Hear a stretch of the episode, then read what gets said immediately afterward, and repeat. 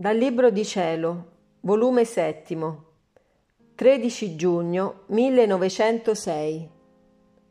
L'anima farebbe anche degli spropositi per ottenere l'intento d'essere più amata dal suo sommo ed unico bene.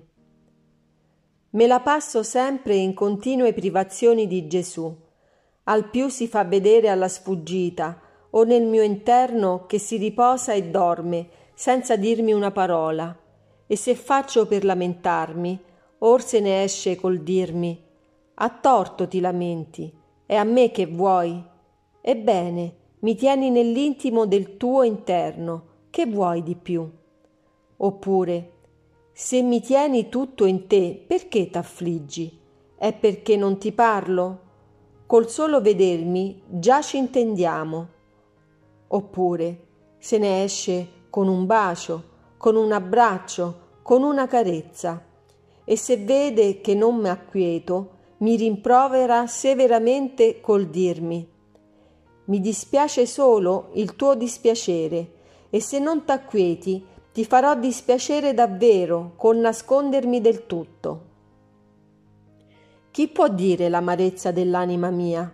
Mi sento stupidita e non so manifestare quello che sento e poi in certi stati d'animo è meglio tacere e passare innanzi.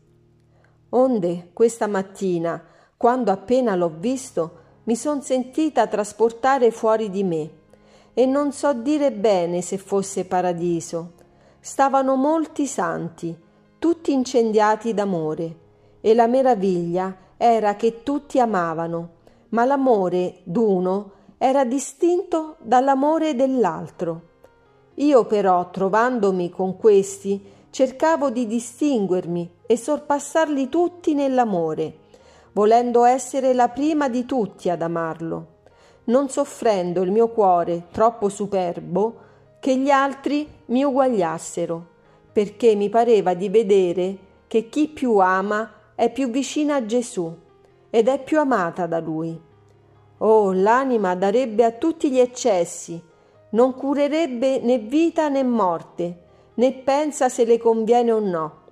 Insomma, farebbe anche degli spropositi per ottenere questo intento d'essere a lui più vicina e d'essere amata un tantino di più dal suo sommo ed unico bene. Ma con mio sommo cordoglio, dopo breve tempo, una forza irresistibile mi ha ricondotto in me stessa.